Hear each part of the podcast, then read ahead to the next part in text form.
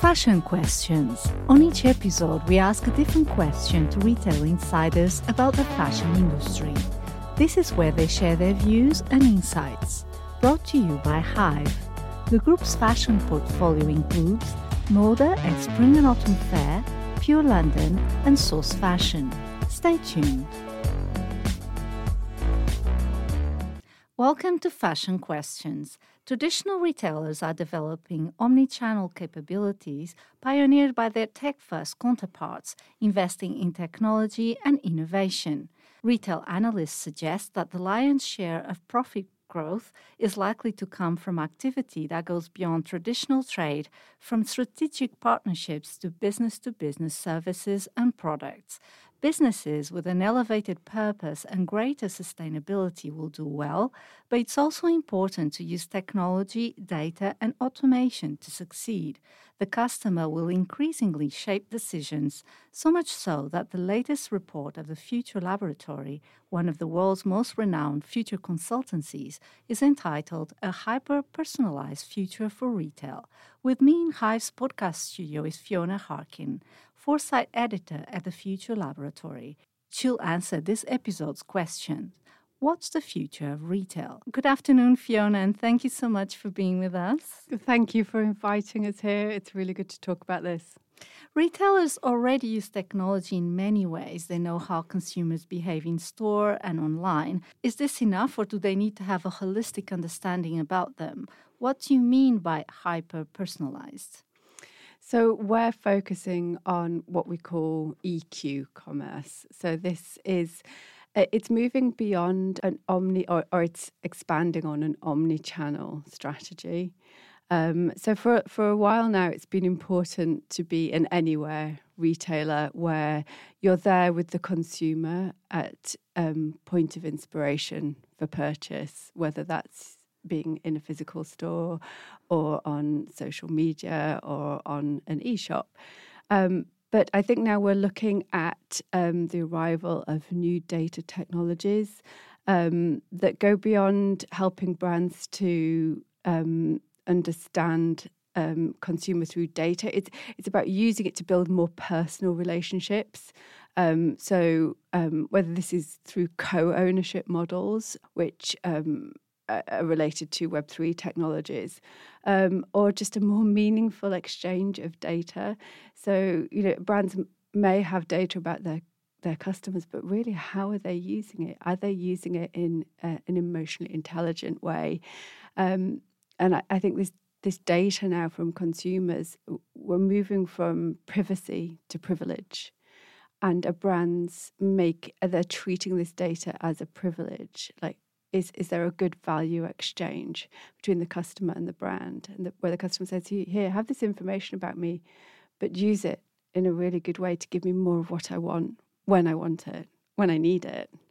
So that's how you know it's moving on from this kind of omni-channel to omnipresent with a with a more emotional understanding of the consumer.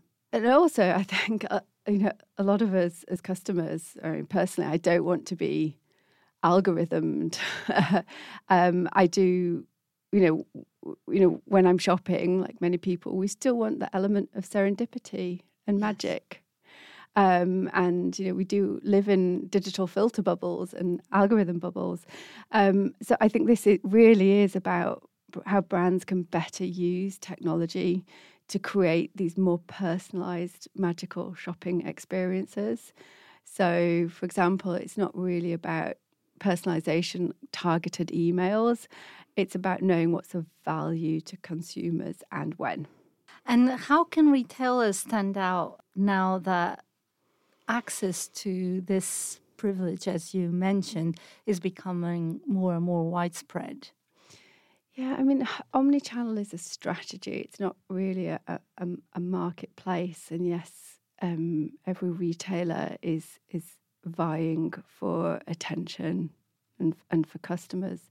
But I think really this this implies more than ever a frictionless retail experience, and and it's still something that we're talking about. I mean, for, for many years, you know, I've I've tracked um, the rise of digital retailing, and you know worked on uh, you know early e-commerce sites as well. But we st- we still talk about how many retailers just haven't got this frictionless experience right yet, and I think a lot like a lot of supermarkets haven't, but because they're um, they're already established, they're quite heavy businesses. Um, and you know, I, I, do find it surprising that some some of these supermarkets really are still scrambling to create a, a proper omni-channel experience. Do you think there's an opportunity for small independent retailers because they're more agile? Well, it, it's always been the case. If you're new to market, you're far more agile. Um, and you know, obviously, the super, big supermarkets have been challenged by a lot of brands you know, obviously Amazon as well. Um, but at, at, the same time, um, you know, they have this they have this very siloed structure and inability to iterate and innovate digitally.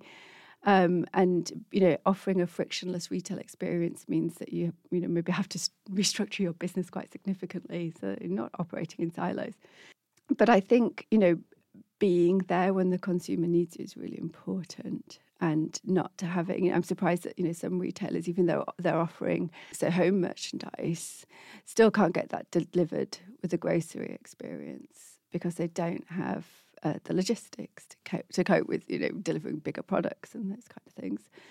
Um, but um, you know, so I think this is is when you know a, a greater focus on loyalty and understanding what your your customer needs comes in and can help build, um, expand, and deepen that omni channel presence and create this more frictionless experience where you feel that the retailer understands what you need and you're getting um, a little bit extra when you go. For, I mean, going back to the supermarkets, I think uh, you know Tesco really uh, have done that with the revamp to their loyalty scheme recently, um, and making sure that discounts are available to those who are in a, a club or subscribe to the loyalty scheme. So you really do feel as though you are getting a value exchange for the information that you are giving them.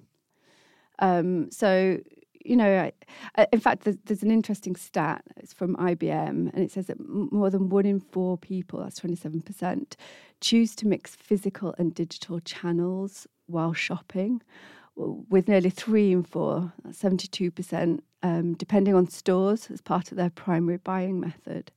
So, you know, it's really clear that um, consumers demand all different types of retail experiences. Retailers really need to look carefully at their tech stack about how they're going to help achieve this. Another platform that is in the pipeline is the metaverse, and some brands are already exploiting it to their full advantage. But for others, it's still not so much mm. the case. How do you see this evolving, and can, yeah. can the metaverse bring that relationship between customers and brands closer?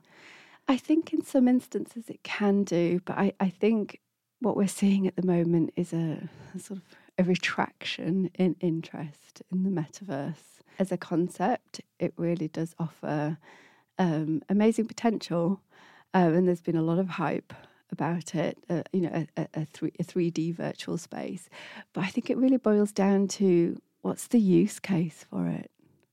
Do we, we've just come out of a pandemic where we've been isolated. Do we really want to stay isolated by be operating in virtual worlds? Um, so I think it's it's figuring out when it's applicable for your for your business. I, I, I do know some luxury brands, uh, you know, have, have explored this. Um, uh, and you know creating more permanent virtual flagships um, that op- that literally operate as replicas of a, a real world flagship, um, and they're not just a, a one off promotional gimmick. Um, so it is a, a way to um, access the brand virtually. So I think that is there's going to be a leveling out. I think you have to think really carefully about whether it's right now relevant for your brand? Is there a use case for it? And and if not, then just wait and see. and me about the how do you see the expansion into circular economy more and more? I mean, I'm just thinking that Rixo just opened a new store in Kings Road What they have alterations, they have mm-hmm. vintage, they have a coffee shop, they have a bar. Yeah. So it's all about experiential retail yes. and yeah. they also have rental as well. Mm. So do you think this is the way forward where brands have to offer something that is a bit more circular? Oh, no. Uh, they absolutely have to. It's something that we're at the Future Lab Laboratory we've been discussing above and beyond this particular focus on EQ commerce for retail. Um, and there are retailers like Esprit who are building like you know UX focused sustainability hubs. Their stores, you know, really tracking uh, product and you know offering uh, recycling points. Um, but yeah, I I think this right to repair movement is is growing significantly, um, and it's it's about holding revenue, if not volumes, um, and that is is crucial. It goes against some brands' ethos. You know, they don't want to be called fast fashion brands, but they are, and they rely on vol- volume and small margins. Um, but they now have to figure out a way to really um, authentically put eco equity into every product and into their brand. I think consumers really expect it now. They don't want to feel bad or guilty about what they're buying. And so I, I think, you know, one of the areas where this kind of right to repair um, movement is, is growing and the legislation is moving to match it in, in the US in particular is with, with um, uh, technology, particularly mobile technology. Um, so I think it's it's Nokia who have just recently launched a repairable phone. Mm-hmm.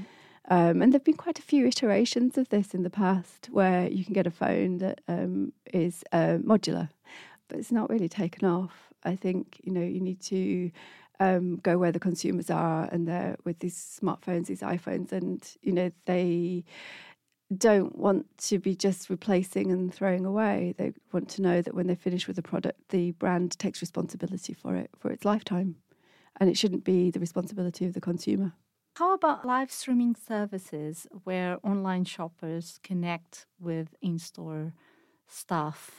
Yeah, I see. I think this one's fascinating because, you know, this this kind of live shopping, um, it's it's really taken off in China. Um, and there are a lot of lessons to be learned from the Chinese market on that front in terms of live stream shopping. It, in, on many levels, it, become, it can be quite basic, like um, like a, QV, a new version of QVC. Um, but um, it's more about, I think, when it comes to, say, the American market or, or, the European market, I think it's going to be more about customer service. So um, just think of in store sales associates that are now omni-channel product specialists or micro influencers themselves. So um, they're working across different channels to speak directly to customers and demonstrate products. Um, I think we will probably see a growth of of live stream shopping, and and there are certainly services uh, or, or, businesses um, developing. There's Lisa, it's a German-based business. In fact, uh, someone from Lisa will be speaking as a, a, a panelist um, when we talk about EQ commerce. Um, but uh, you know, it's a it's a like a, a nice plug-in for retailers to help build um, a, a live selling or live streaming offer. I mean, it doesn't have to be directly related to live selling. You know, it could be, say, a, a wine brand in Brazil uh, that we've written about that you know can link you directly to a, con- uh, a, wine concierge, or it can be a supermarket brand in the US that is pull- putting on um, uh, cooking demonstrations. Uh, so, uh, and how do you see the personalization evolving? Do you think then the consumers can become the actors in a way? Yeah, I mean, they can passively consume it, or, you know, it can become part of a two way conversation as well. Uh, it depends how personal the offer is. Um, you know, I know there are certain WeChat developments in, in China that, you know, make it more of a one to one. But do you know, you can even look at the growth of direct um, messaging via you know, text from brands to consumers. So um, I was also thinking about, well, for instance, some influencers now were asked to develop a range or a product range. Do you think then a a high-end consumer or a loyal consumer could be asked to do something like that. Do you think consumers Possibly. will play a bigger role in the product development? Possibly, yes. Yeah. Uh, I mean, there there is so much more potential for that, um, uh, and I think a lot of this will become more more taste driven, um, especially when consumers search for products. Um, it might not necessarily come from influencers, but creatives, creative consumers. Um, so I think, for example, Pinterest want to make you know all all of you know their their site entirely shoppable. And for Gen Z, uh, it's all about brands with the purpose and genuine sustainability credentials.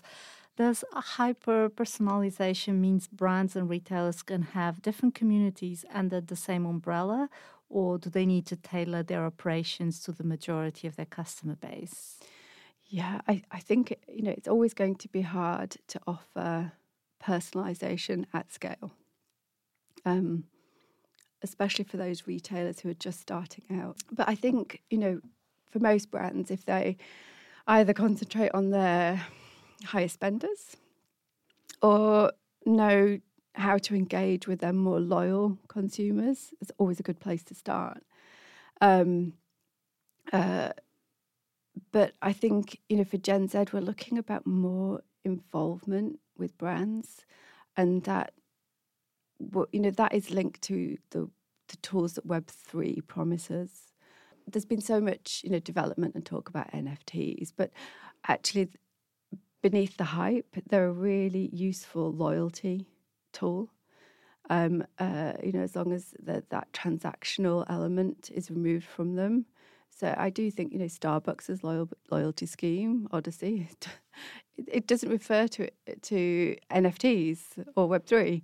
It's really accessible. There's not you know difficult onboarding with a crypto wallet, um, and I think that will be key to engaging Gen Z. And there's also really interesting models. I mean, you know, Gen Z, it's all about community. Um, I interviewed um, a guy in San Francisco uh, who was a, a Japanese influ- influencer who uh, has, has got in significant investment to help build a, a, a, decentralized autonomous organization, a DAO model for retail. Um, so, where you build the community first, and then the community has a hand in deciding what goes into the physical store and how it's merchandised or sold or priced. And really, what he aims to do is to create a platform that could be sold to other retailers to help build this community ar- around co ownership. So, you know, opening up your brand to to the you know Gen Z is is quite crucial. You have to look at them as co-creators. How about AI? I mean, we cannot talk about the future without no. talking about AI. And how do you see that playing? Yes. Oh my gosh. And it's like, you know, you're seeing it developing more and more very quickly. And it's hard to sort of pin down a, a particular solid outcome from this. There are many multiple future scenarios that come out of the arrival of AI into the retail world. Um, but again, this this does go back to um, the idea of the value exchange when it comes to data. Um, and so I think as long as consumers know that you're not getting their data from a third party, unauthorized, um, and that they're getting a, a, more personalized experience in return, I think AI will, will provide that. So, so for example, there is um, Pixel AI, um, which is a visual search. So now, I mean, there have been companies that have struggled for years to try um, and um, create a really effective vi- visual search tool. And well, now now we have it with with AI, um, and the, and the natural language models that can help you search for what you want visually. Then there's um, Google Cloud, who uh, is January this year, who launched some some extra tools, AI tools for their um, Discovery AI offer.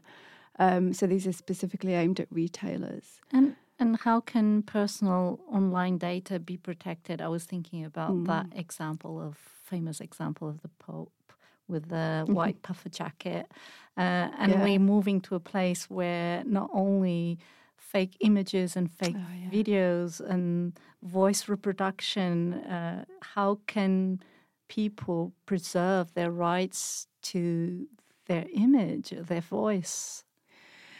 Uh, well, it will be a constant battle, um, but I think maybe we need to switch the way we think about it, as in how will this benefit us? How will this augment us? It's, it's a bigger picture question, I think.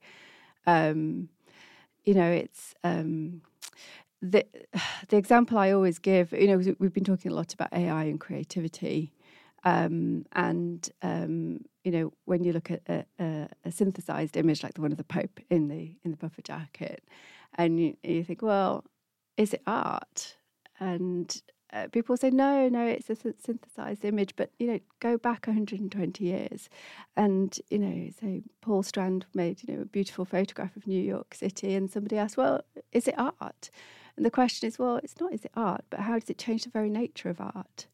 So, really, how does AI change the very nature of us being human? How is it going to augment us? How is it going to make things better?